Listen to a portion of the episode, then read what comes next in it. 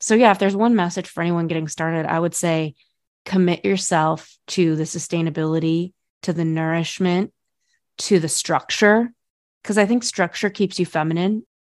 December 25th, 2018, it was our first Christmas in our new million dollar home. I checked all the boxes that promised me real freedom. I had a booming business, raving fans, money, assets, and yeah, I was still sitting there on the couch pretending that I was watching that Christmas movie with my family while I was choking down the poison of anxiety. I still felt like that desperate kid who would take her clothes off for money, the kid who nearly overdosed to try to prove her worth to her friends, the kid that got pregnant at 19. I felt stuck, like I was stuck in the sands of time. I did all the right things, all the things that promised me freedom and it didn't add up. I realized a few things. I was still checking someone else's box. This was going to be an inside job, and I would do whatever it took to never feel that way again.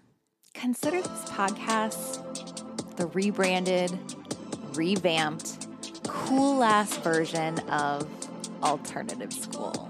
Alternative School for the Unruly Entrepreneur. This is for the innovators, the creators, the world changers, the service minded, and those who want the details on how to create a business that really, truly, finally fucking sets you free.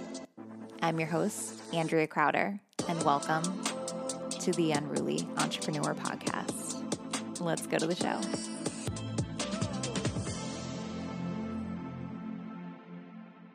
Actually, I've never met anybody who's as um, masterful at leverage, like leverage of time and resources, connections, assets, like AI. Like, I've never met anybody who can just like command energy the way that you command energy. That's like, so nice to hear from you because I feel like your manifestation energy is always creating really beautiful things.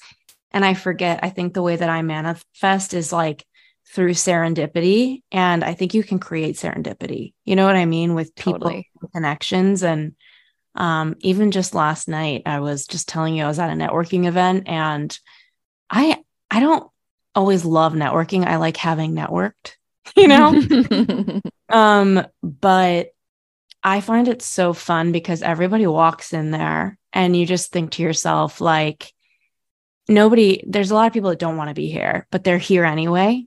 Mm-hmm. And there were so many men there. And so I created a little female empowerment circle in the corner of the bar. Mm-hmm. So every woman that would walk by, I was like, come join our female collective from the networking event. And I could tell it was such a favor. Like they were like, thank you so much for inviting me into this circle. You know, we all had such a good time. And so much serendipity was created just in that little circle. And I think that's life. And it's just a matter of looking for it and being available for it, which is, I think, what you teach in a lot of ways too. I do, but you even do it so much. I mean, like you see one teeny little resource, like you find the needle in the haystack, and then you make the needle into like, I'm going to say, like a weapon of blessings, like yeah. instead of weapon of mass destruction, like you just yeah. create something so huge. Yeah. Out of like the teeniest little resource. And like the way that I've seen you take even some really challenging, I'm going to say like exceptionally challenging business experiences and have turned them into insane blessings that most people would pray for is like so inspiring. Do you want to take people yeah. back to the beginning of your entrepreneurial yeah. story? It's yeah. so fascinating. I okay, so I guess the shortest I could say from the beginning is I graduated with um, a, a master's in war studies in 2000 and 10, it was kind of like recession vibes galore. All of my friends who were better students than me, I was a pretty good student, but they were great students and they couldn't get a job. I had no money in my bank account and I just moved to Washington, D.C. And I told myself, life is a numbers game and I can't possibly knock on a thousand doors with my knuckles bleeding and not get a result. Like you just can't put that much energy out and not get met in some way. Mm-hmm. So I, because I was so broke, I um, fed myself free breakfast, lunch, and dinner every day off of networking events in Washington, D.C. You can totally do that. You know that in the district. Genius. Um, there's so much like those people just want to network and talk. And the my superpower has always been being myself. Um, so I I used to be much more seen as an introvert. I still feel like one, um, even though I act like an extrovert with people who I'm comfortable with. Mm-hmm. Um, so I would go into these networking events and be like, I'm a new graduate, which is such a benefit to talking to anybody, saying that you're new with something, because people have compassion if that's truly the case and authentic for you. Um, so saying like, I'm a new graduate, I'm an introvert, and I'm here. And I would say that all the time at these networking events, and I never judged who I would talk to. Um, and having studied counterterrorism, I was like, I just need to get into the government, which I mean, to be candid, the government is a pretty big pie with many different slices. And I think a lot of people in their career do this where they're like, I just need to get this thing. And it's like, well, that thing's really big. So get more clear on what slice of it you want to eat because mm-hmm. the government's a big place and not every slice is for me. So I ended up just being willing to talk to anyone because I was just trying to regulate my nervous system walking into a room of so many professionals and being at the beginning of my career. And I'll never forget, I met this taxi driver who was just like, or not a taxi, like a driver, and he was waiting for whoever was at the networking event to drive him. And I, I remember I knew someone at the event, and they're like, What are you doing just networking with the driver the whole time? And I think for me, it was just healing to talk to someone that felt like a, kin- a kindred spirit, somebody easy for me to talk to. Turns out he was the Clintons driver and he totally got me a meeting in the White House. So I think what I've learned, and this, there's so many different anecdotes like this in my book, You Turn, but like what I've learned is that you never know who you're talking to. And everybody is a walking flow chart of opportunity. And mm-hmm. you don't need to say that from a manipulative agenda. You can say that from an expansive, inspired awareness that everything is possible and no one is a waste of time. Mm. So that's kind of how my career started. I ended up getting, you know, in uh, six weeks, I, th- I think I met with around 200 people, like every you know, like every networking event, I'm like, do you want to have coffee? Because I had nothing else to do. And I was just broke. I mean, the only thing I spent money on was this $300 a month room in this row house that had bed bugs. Um, and which like got blessed. There's like little bites all over me. So I had to get out of there. That was motivating.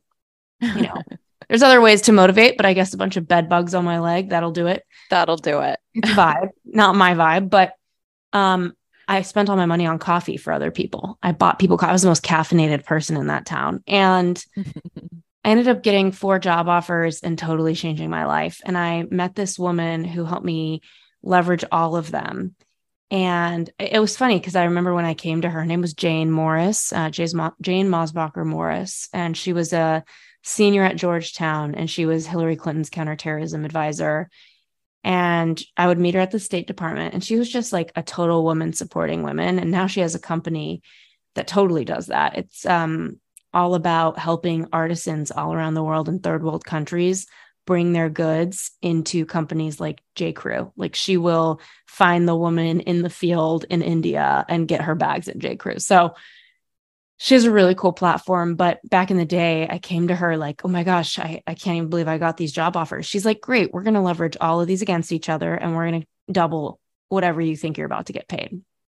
And I went from like a 45K offer, you know, when I'm a new graduate in 2010, grad school, had loans, to a, we turned that into, I think it was like a 100K starting salary as a defense contractor at the Pentagon. And it wasn't the career for me because I'm way too sensitive to be like flying around and watching people blow themselves up, which was literally the next step. And I think you know all too well about that, having been married to someone who was in war zones. Like it's so traumatic and painful.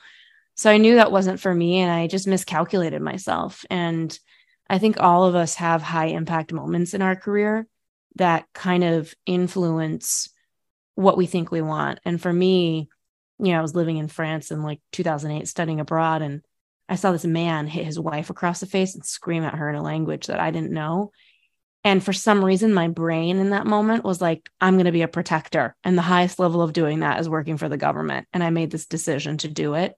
It's like we all have these different moments that are not always rational, where we just make these choices. Mm-hmm. And I knew I had to get out of counterterrorism. So I started helping people doing what I knew, which was getting job offers and, you know, networking. And that turned into a career coaching business, which, you know, I, people were like, you should be a career coach. I had no idea what that was. I remember thinking, you know, I Googled it and I saw a lot of websites with like purple and rainbows and waterfalls and coaching stuff in like 2009, you know?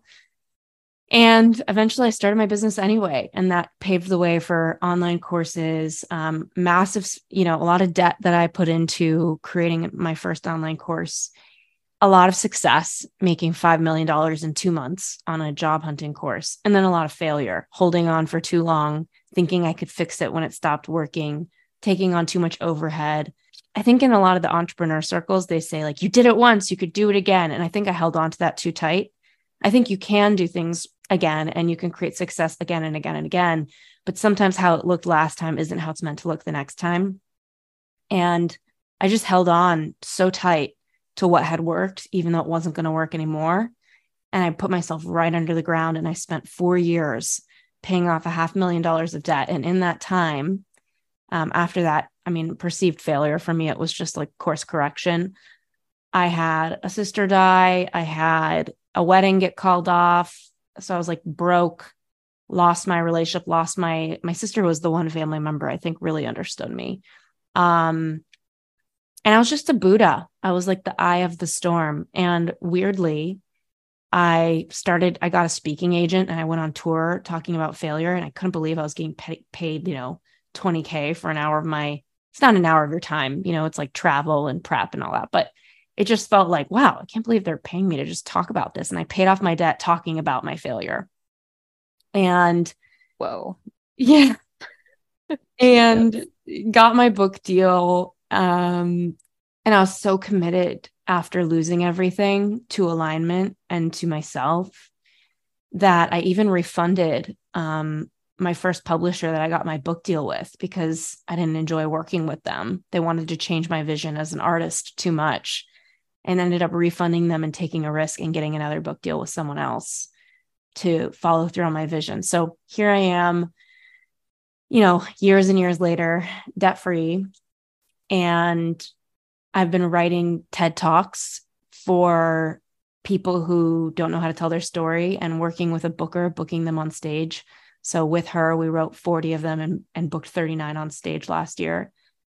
And I've been making money off of my podcast that is like the best time ever. I'm having so much fun with it. I just talk to people and it's like so silly to me that sponsors just pay to be like, you know, and I and I pick really cool sponsors that I love, but it's just so funny that somebody can pop into this really insightful conversation and be like, drink our elixir and use the code U turn. and it's like paying for my whole life. So I've been up, I've been down, and I'm just here to serve anyone who is in it. I get it. And I know that life happens in seasons and it's all part of our process. So it's a very long opener to your question. I mean, like I could listen to you tell stories all day. I'm just like, I'm just gonna sit here cozy on my couch listening to you. Same with you. um, okay, wait, how old were you when you were like walking around DC, like buying everybody coffee? Yeah. Like, waiting for your opportunity. I was 23. Okay. Mm-hmm. So like all of this happened so young. Yeah. Crazy. Yeah. Yeah, and, it's kind of a curse because it's like you get sick. It's a blessing, but mm-hmm. I think like there's a lot of beliefs in my belief system of like I peaked young and my success days are over later on because so many big things happen so early. Fascinating. When I got married, I had my son Jackson already, and I was um, literally on my way to our honeymoon suite after our wedding. And I remember thinking, the most exciting things in my life that will ever happen to me are now behind me. Wow. That's such a I had a baby and a husband. Isn't that wild?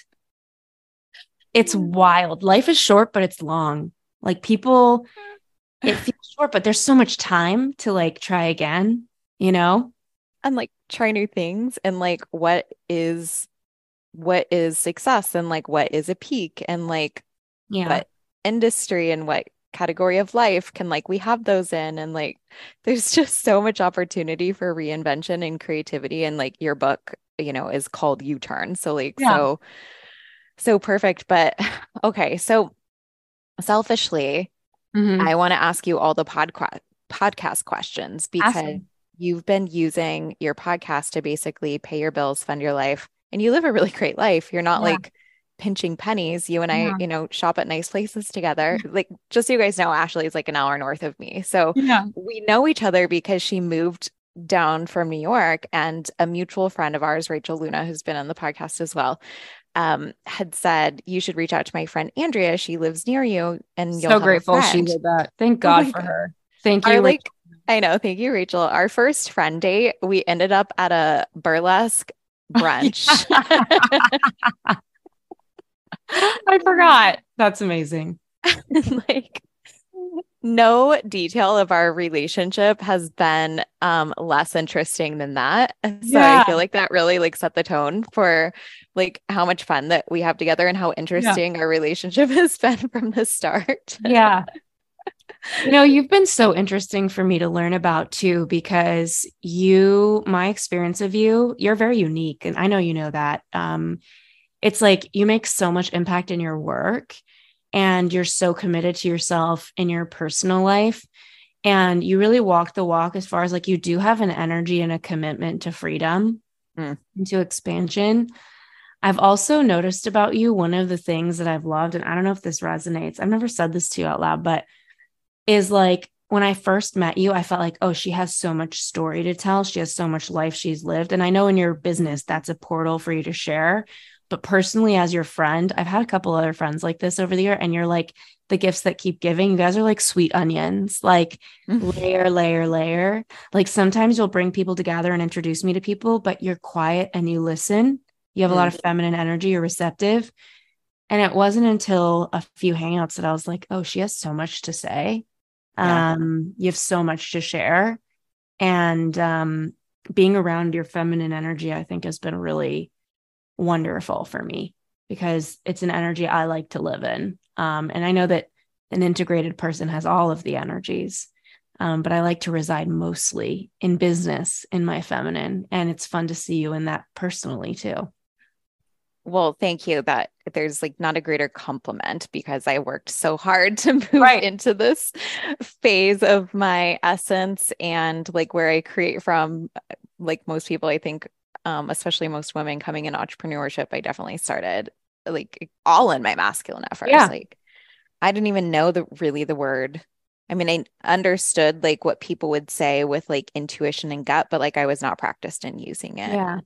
Well, so. it's also kind of a cost of admission sometimes to anything you want. Like you got to step yeah. in. There are seasons of being the huntress, of being the lioness, of mm-hmm. pursuit. Mm-hmm and then there's seasons of calm. And if you're building something that just requires pursuit then i think asking yourself those deeper questions of like how do i want to live? And speaking of podcasting like that's why i love it so much. You know there's a fun statistic. In by 2024 there's going to be 5 million podcasts but mm-hmm. only 470,000 of them have released an episode in the past 90 days and in order to be in the top 5% of listens, you just need 800 downloads a week.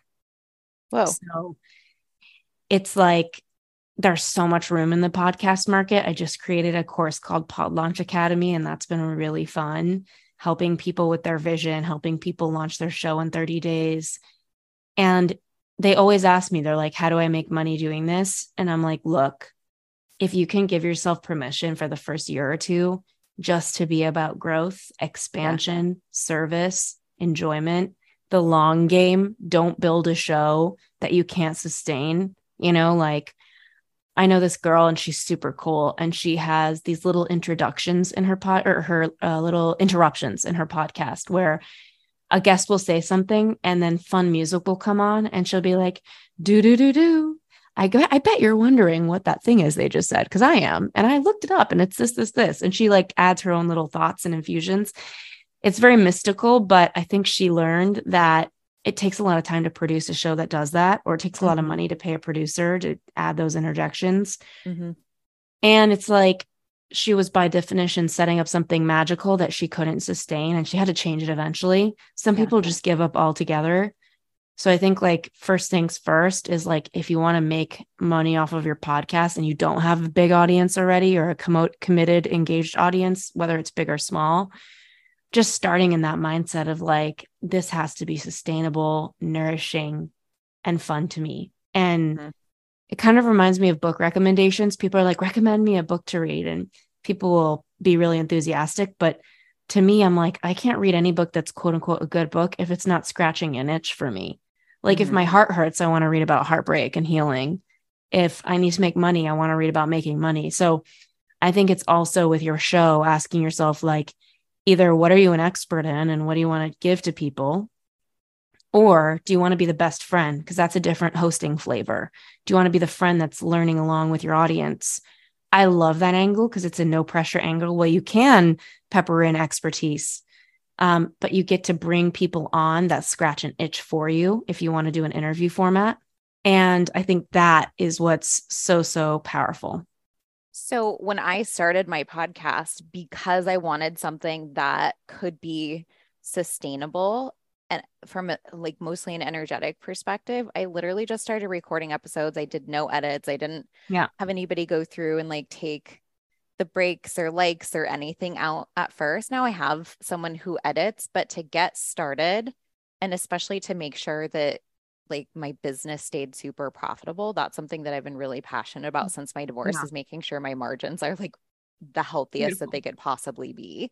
Yeah. So I just like did no editing. I had an intro that would go on. I you know, put out the episode and then I just launched the podcast as if it always existed on the internet. There was no big like, hey, guess what? This is here. Oh, I just like started posting episodes and I would tell people when episodes were up, but I would like I wasn't trying to rank, I wasn't trying to do any of that stuff. And like what was your what was like your process of just getting it out there? I love you talking about this so much because number 1, I've had probably like we have around 300 something interviews, but I've done a lot of interviews I haven't aired because I'm so devoted to my audience. And if I feel like, oh, this, you know, what I've learned is sometimes other podcast hosts don't have content. They're just great hosts, which is great. You know, you have a lot of content and you host. I have a lot of content and I host, and it's it's no nobody's better than anybody. It's just the deal.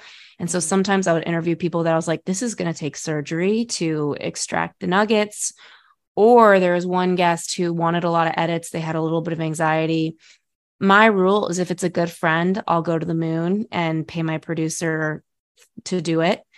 Um, but I'm pretty committed to this being easy. And if it's not, it's not happening. So, mm. first of all, any guest that's been like, Hey, I need a lot of edits. I'm like, Oh, I'm so sorry. We don't do that. Do you want us to not release the episode? And I'm totally at peace with that hour of my time on Zoom being gone. It's okay. The second thing is, I started my podcast on the voice memo app of my iPhone if you hold it like an inch and a half from your lips, it doesn't pick up the like the little, you know, you're breathing. And I loved that so much because number one, I learned a few lessons. If sometimes when I was on a walk with my dog, I would get inspiration, and you you want to respect your listeners, so you don't want really bad audio all the time. But sometimes I would get in and I'd call it a solo episode, S O U L O, and I would say to them, okay, hey, friends, I'm walking my dog. There's street noises in New York, but I've got to tell you this inspiration. It couldn't wait.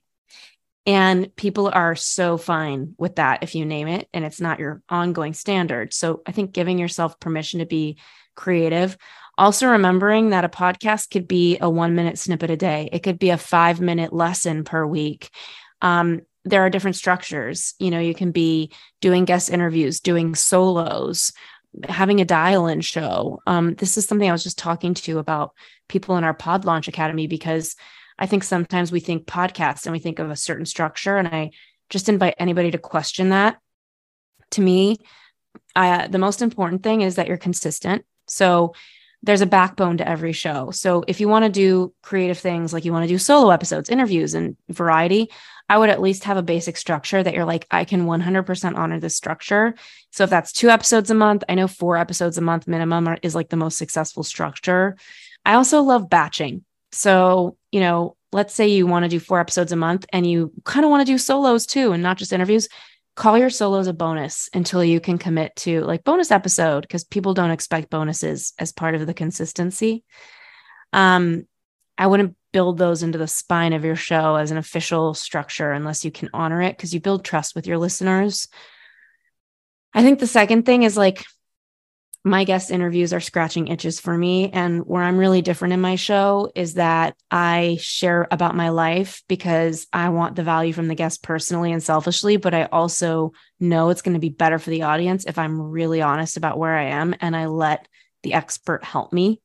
Mm. Um, because they get the same help. We're all the same. We're all one, right? Like if there's anything the pandemic taught us, it's that we're all one. So I think really taking a look at what structure works for you, what's going to scratch an itch in your own life, what's going to nourish you, um, and also batching your work. I batch probably three days a month, every couple months. I'm like, these are my recording days, and my team knows it. I work with Swell Production House, and they're a godsend, like super affordable, and they manage everything from my show notes to booking my guests to giving me the bio and the talking points, and they're way more affordable than a lot of people that are doing this. They even write the newsletter associated with the podcast for me. So there's a lot of leverage in that. And it's been so cool to be able to just tell them, hey, these are the three days every other month that I'm going to be recording. Here's the time slots, just fill them. Um, I want somebody on addiction. I want somebody that you think is really innovative about um, becoming a freelancer, like anything like that, researchers. Another belief that I busted was um, thinking that famous people are like who you need for a good show. I realized that actually a lot of the famous guests I've had have been the ones that I need to delete the episode because there's sometimes an ego, not always, of course, but of like, I'm here and that's valuable versus like, bringing on researchers that don't even care about Instagram, that they're like professors at universities, has been so incredible for me. Mm-hmm. Um, so yeah, if there's one message for anyone getting started, I would say commit yourself to the sustainability, to the nourishment, to the structure. Because I think structure keeps you feminine. If you you can either either have structure in the foreground of your life or the background of the, your life. If it's in the foreground, it makes you masculine. You're like, I have to follow this. It's a one. It's it's but if it's in the background, it's like this is this is holding me and I get to re- look at it and use it, but I get to flow and reference this when I need it. Oh, I love that so much. Like letting it be in the background and hold you. When I started, I told my audience, I set the expectation. You yeah. guys, I have no schedule. like, yeah. Whenever these come out, they're going to come out. It's just going to go based off of my creative flow. And now we launch every single Tuesday because yeah. I was able to like build up a surplus.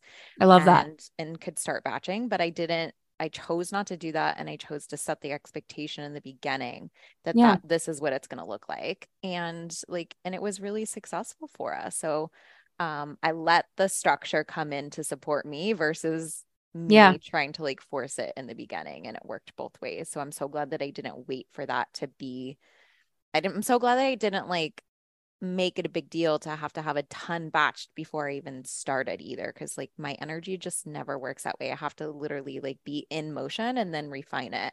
Yeah. And go from there. I love that you said that because some people are going to feel feel this like energy in their belly of like or wherever they feel it of like I got to do this now and you felt that you were like I can't have structure because it's blocking me and you put yeah. it in the background which is the intention. Right. Um so that you could just create and be in that. I think that the idea of surplus is under the category that we would talk about of sustainability and nourishment.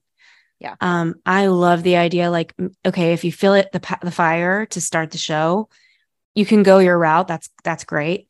I like to just be like, I'm going to create a repertoire before I release because everybody has a different definition of balance. And for me, it's been I go hard for like six months sometimes. Like I just feel it. I'm like ready to go. I've been in that with the TED Talks, been doing calls with people who want me to write their speeches and book them on the stage but then I also have had a lot of slowdowns. Like, believe me, I will book like 50 people at it, write a bunch of speeches with my team, and then I'll be chilling for another like year. You'll see me. and that's what balance means for me. Other people, her lady who lunches season. Yeah. total lady who lunches. I'm like a retiree after I work. Um, and that's just balance for me. Yeah. Um, and I think I've created that structure over time with the podcast. But from a mindset of once you create into kind of the things we're talking about, I think the next thing is to ask yourself the question of like, how do I create the best content possible? How do I be really deeply of service to the people who are listening? And then asking yourself, when does it make sense to monetize? And how do you want to go about that? Like for you, it might be promoting your courses. And that's the way. For other people, it might be sponsors. I think there's a lot of ways to do it. My first sponsor I didn't get until I had 15,000 downloads a month. And the first three years were all about creating momentum. And um, it was like a superfood brand. And I think they paid me at $15,000 a month. It was like $400 for a mid roll ad. So there's three types of ads there's intro, which is less desirable because people get used to hearing your show intro and they tune it out, and sponsors see that on their ROI. Mid roll is the most valuable because obviously it, it interrupts the conversation and people are in the conversation with you. And then the outro is the least, least valuable because people are checked out by the end, like it's mm-hmm. human. So they paid $400, $450 for a mid roll ad and they bought a pack of four, meaning four episodes a month, four ads a month. So it was around like $2,000 a month. And so I was making, you know, whatever, 25, 24K a year off of the podcast. The first year we monetized at 15,000 by the time, and here's what got me to double the show, because there is a tipping point, is I came up, you know me, I love collaboration. I love mysticism. I love being serendipitous about people and life. So I started remembering people saying, well, if you want to grow your show, be a guest on other people's shows. Here's the thing about that. That works, it, but it's the slow game. And it's and it and it's it's a long game because you got to be a, a guest on a lot of shows. It's like PR. I don't think PR gets you sales. I've done so much PR, not on purpose. It just has come to me over the years. And I think a lot of PR gets you sales, international PR, Today Show, whatever, but it gets you credibility. It gets people off of the fence about you. And so I think for me, getting momentum in your show, it just kind of puts you on the map. And once you get on the map, once you're getting like 15,000 downloads or something like that, you really, or even 5,000, you're moving into the tipping point. And instead of guesting on other people's shows, which I did some of that, I realized I want to do a feed swap. Instead of saying, Hey, can I come on your show? I want to say, Hey, I want to show everybody that listens to me about you. And instead of talking about you and having you on my show, give me your best episode from your podcast, your absolute favorite. And let me do an introduction about you on my show saying, Hey, this is my friend Andrea Crowder she's the freaking best. She has Unruly Entrepreneur. She has uh, programs like Regulate. Um, they're going to really help you regulate your nervous system in a different way than you've ever done before. And her show is, I think, one of the best places to do that. Instead of me interviewing her today, here's her an episode from her show that I love and that she loves. And it's about XYZ. Enjoy. And I just let it air that person's episode, which we should totally do this with your show. Mm-hmm. Um, and it forced all 15,000 of my downloads to listen to Andrea. And it was one of the most generous, collaborative ways that I've worked in podcasting. And it doubled my show from 15,000 to 30,000 downloads a month in a year. And I only did 10 collaborations, um, meaning my friend did the same thing for me. They would do the same introduction on their show. And it was so cool because they got growth, I got growth, we all had fun, and it was incredible content on our shows. And what I learned when you do that is that you do want to find people that you think have generally a similar size show. There were some shows that surprised me. Um, this the self work podcast with Dr. Margaret, she's amazing. She had a way bigger show than me, and she was like, "I still want to collaborate with you because I love what you're doing." And that gave me a huge boost. And I felt like, how can I add more value to her? So we emailed our list about her and she didn't care, but I did a bunch of extra stuff anyway, just to support her. So the name of the game is support. The name of the game is collaboration. The name of the game is, um, I would tell myself as I interview people on my show, there's going to be other people who have a show. And the ones that I really vibe with, I'm just going to say, Hey, do you want to collaborate? I've been doing this cool thing. And everybody was yes. So that's just one way to grow your show. And there's so many ways to do it, but I really loved this one. You guys see what I'm talking about? Like leverage. She finds like the least amount of effort you could possibly put into something, but like potent effort. So, like, there's always like genuine energy fueling all of the actions. So, I like have to clarify that that is such a crucial ingredient to this but you just find like the shortest paths to get there too. And I'm just like, yeah. How? I'm thinking, how many hours does it take to like be interviewed and then interview someone else? And like, you're right. Like, that is the slow game. Like, yeah. It takes up so much extra time versus having like a killer hit episode and going and doing episode swaps with people with similar yeah. size audiences and like genius. Yeah. It's, I think, you know, growing up, I watched my parents work really hard for their money as a lot of, you know, passive income was like the craziest concept when I heard about it. But yeah. it was a lot of active income, you know, that I saw my parents earning. And I I think that one thing I've learned about creating a personal brand, and eventually I want to create a course on it, but is it allows you when you put in the time and you're grounded about it, meaning you don't need to rush this whole like get rich quick. It's so, so exhausting. What about the slow burn of like, I'm just going to make this a point over my life? Because by the way, with that small percent, 11% of podcasts having uh, released an episode in the past 90 days, a lot of people give up when they can't sustain, right? So for me, I've just been building a personal brand over years. And the way I see it, it's like the internet is a bunch of islands. So one island is like my Forbes column. Um, I've had, you know, writers in my business repurpose so much of my content from courses and from other things I've done, speaking engagements, and turn it into blog posts. And by the time I see the blog post, it's like 95% done. It just needs my love and my soul to finalize it. Um, so I think the and and I think a lot of people have beliefs about how much it costs to get help. Um, the best graphic designer I've ever gotten, um, I formed a friendship with her. She is in Buenos Aires, I believe. Her rent is two hundred dollars a month, and for a hundred slide deck of like the most beautiful graphic design, she's $70. And I know entrepreneurs spending like $2,000 for like a perfectly graphic design webinar deck mm-hmm. or their course decks. And I just think when you know there's a simple way and when you decide that's the only way, it's like life gets to be so much more simple. And the thing about all these islands on the internet that you can build a brand on, like for me, my TED talk going viral and getting into the top 100 has changed my career. It's like 10,000 people are listening to me on TED every day. 10,000 people are listening to my show every few days. It's like this mysticism of like, and it, and I'm not special, right? Like, it's not like, oh, I have so many people listening to me. It happened. No, it's been a decade of just like consistent commitment. Mm-hmm. And every single year or two, I'm like, I'm going to commit to this island on the internet. So every couple years, like the first two years of my business, it was getting Yelp reviews from clients and giving away free sessions to get Yelp reviews about their experience of me. That was my first island. The next island was TED. How do I get a TED talk and and give the best talk of my life?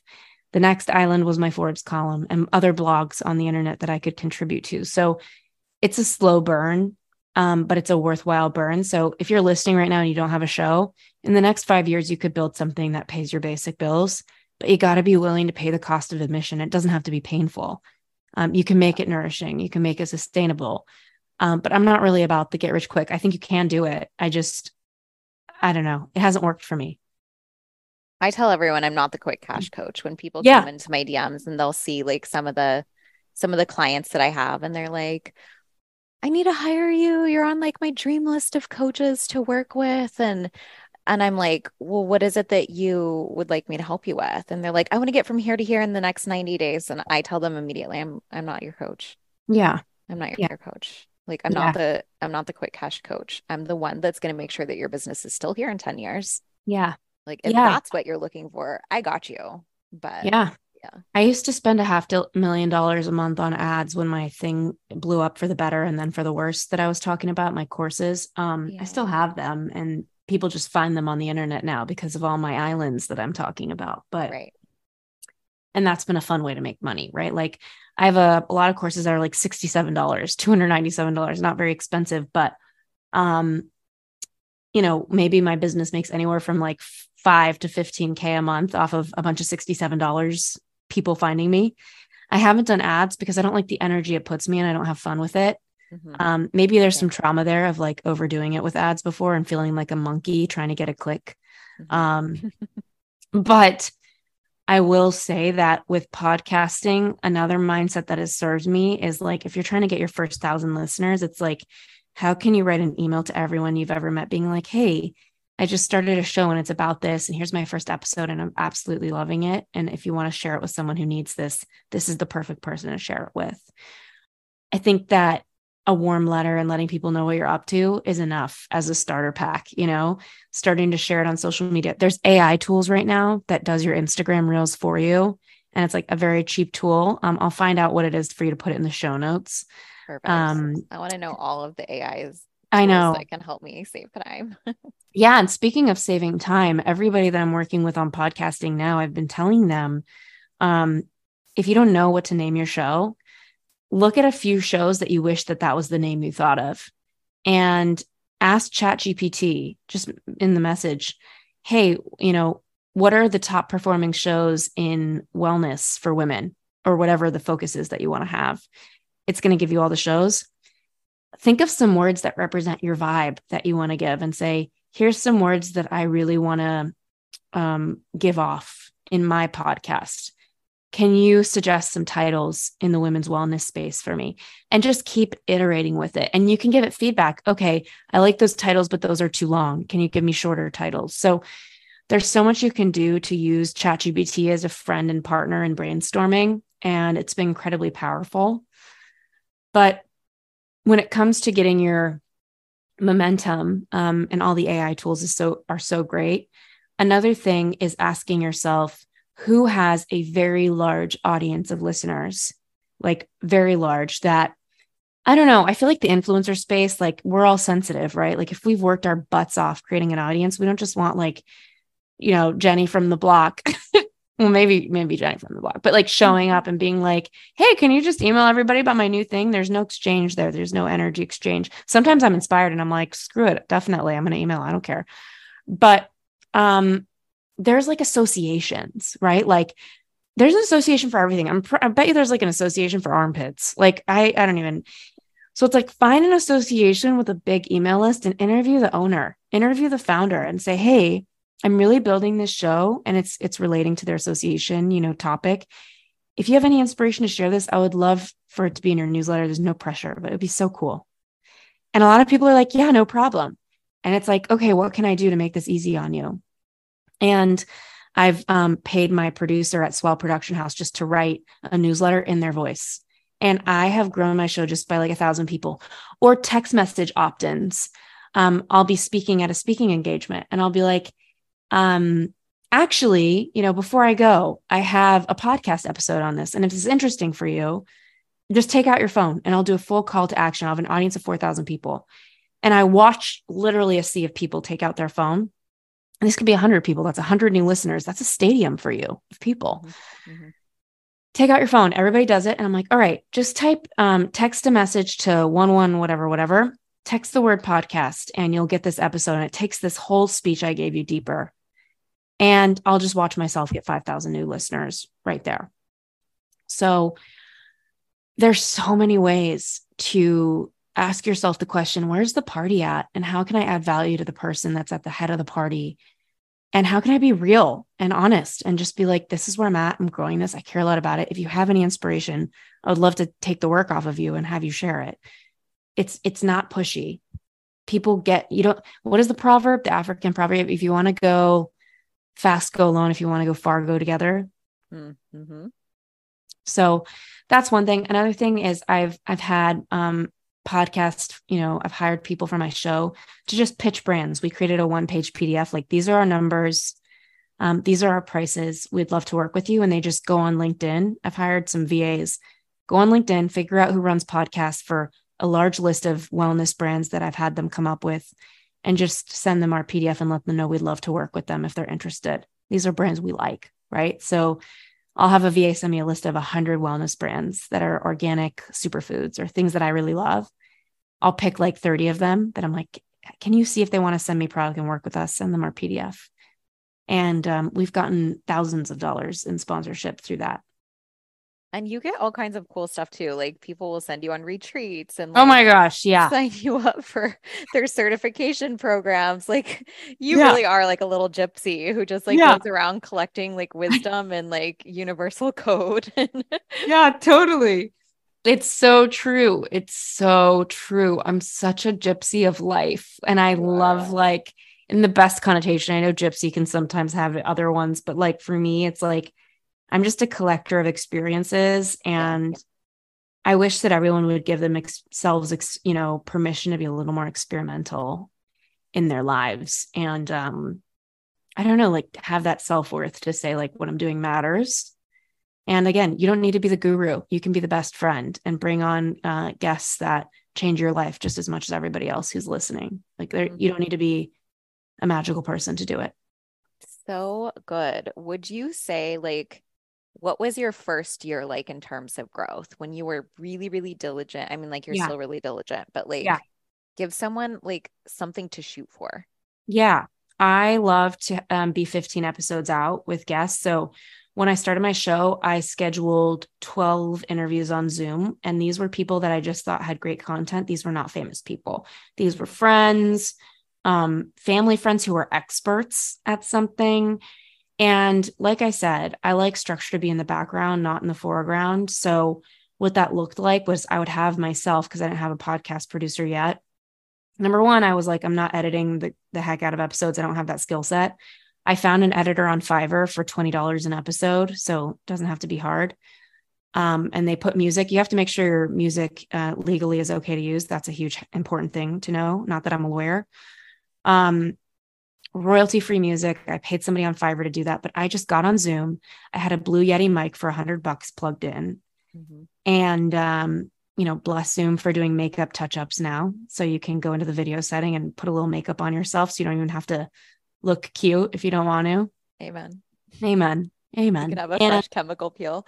yeah. Yeah, exactly. Like we'll we'll just blur that part. And I did the interviews. I would say out of the first 12 I did, I liked like nine or eight of them. And I was like, great, I'm just going to give myself permission. If I knew the people personally, I'd be like, hey, um, there, I don't think there was enough content. It's probably my fault. And I learned that asking people before your interview, what are three topics you can't get enough of right now that you really want to talk about? You could talk about to your blue.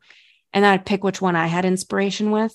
And I would say, can you give me five speaking points on that? It doesn't have to be long points. I just need like a sentence, five steps, five talking points, five mind shift, five thoughts.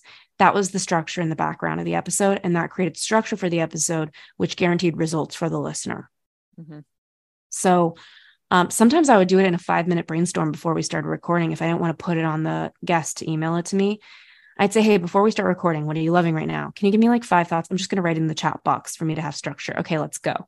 And then sometimes if we were talking about something that needed some research, in my opinion, because I think good podcast guests are not only storytelling and educating, but um, I like research. I like backing facts with inform um, with facts, backing thoughts with facts. So mm-hmm. sometimes I would literally put my Zoom on mute and Google like um, facts about depression, like data about depression.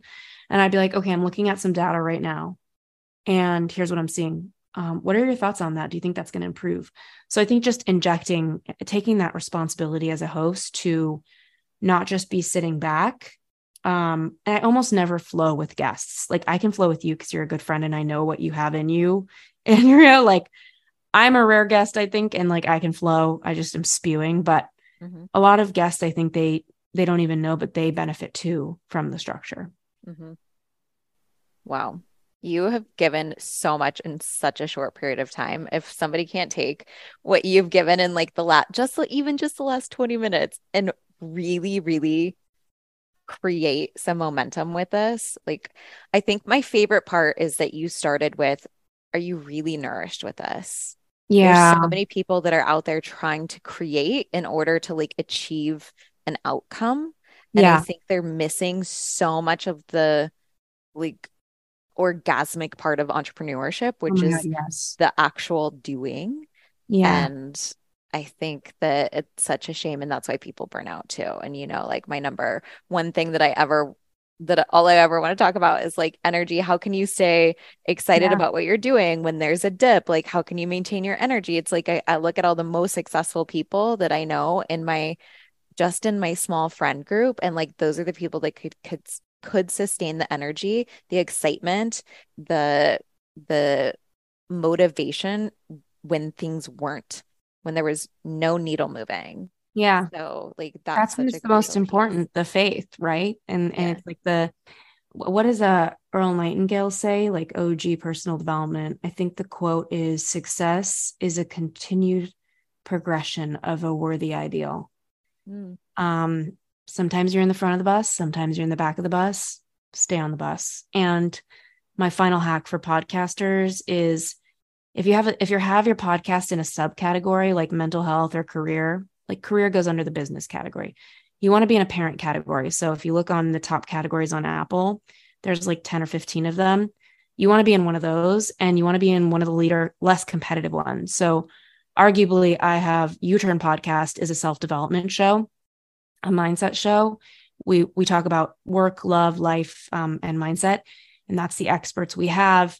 Um, we're in the leisure category because it's less competitive we used to be in health, but it was too competitive. And now we consistently rank in the top 100 and we get a ton of organic traffic from that.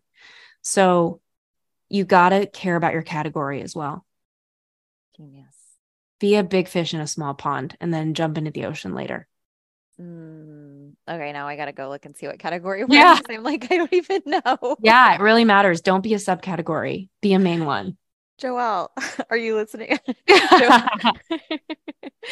Joelle uh, edits our um, well, she produces the whole show, but uh, yeah, I'm like, wait, I don't even know what category we're in. I have to go check that. I'm literally just this whole podcast was like a passion project for me. I'm like, I don't even yeah. care what we do with it. I just want to like talk about certain things that I want to talk about. It's so, so good. I'm just like making it more professional and legitimate as we go.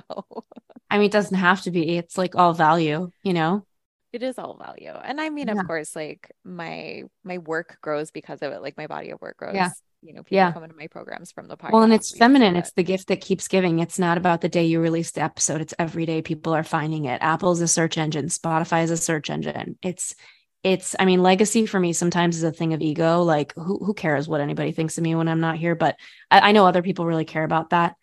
Um, but i think there's imprint and impact that can make your own life feel more meaningful. And I don't think there's anything selfish about wanting to feel that. What I like though about like podcasting, it also when it comes to you mentioned that you were looking for like different islands that you wanted to be on and like really commit time to the island. I feel like podcasting versus Instagram, you know, the things can just like fall so deep into the feed and it, there's so much content creation that's yeah. required to stay relevant there. And I think that there's just so much more longevity to a single piece of content on the podcast yeah. app as well as like other platforms. So I'm grateful that I got off just the Instagram island because I was growing my business exclusively on that for a long time. Yeah. That's how I needed to start is where I had the most interest and appeal. But yeah, I'm it's all part of your like, web looking for yeah it's a part of my web and now i'm looking for like longevity and leverage with yeah. podcasts and then then i need to figure out what other islands i want to get on i mean if you want to get on the blogging island send all your podcast episodes to a writer and say like t- turn each one into four blog posts. This way i love you. You know what i mean? And you can find a really good writer for like 20 to 30 dollars an hour on fiverr but you do need to sift through them. Mm-hmm.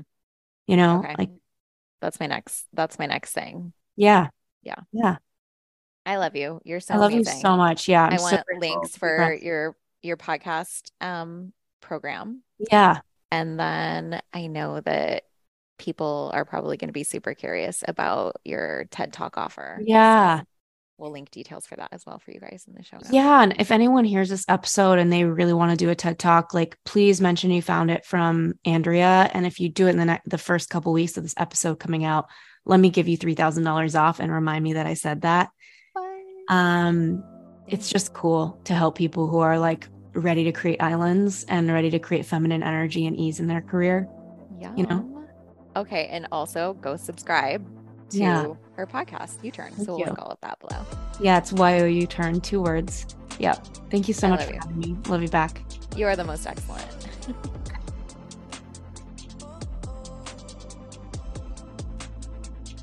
As always, Andrea dropped the mic. I'm Lorelei Taylor, COO of The Unruly Entrepreneur. If you enjoyed listening, please follow, review, and share with your friends. As always, anything mentioned in the show will be detailed in the show note. And to keep up with everything going on with Andrea, check her out at love underscore Andrea Crowder on Instagram and check her links for some fun surprises too. Thanks for listening. We're so glad you're here.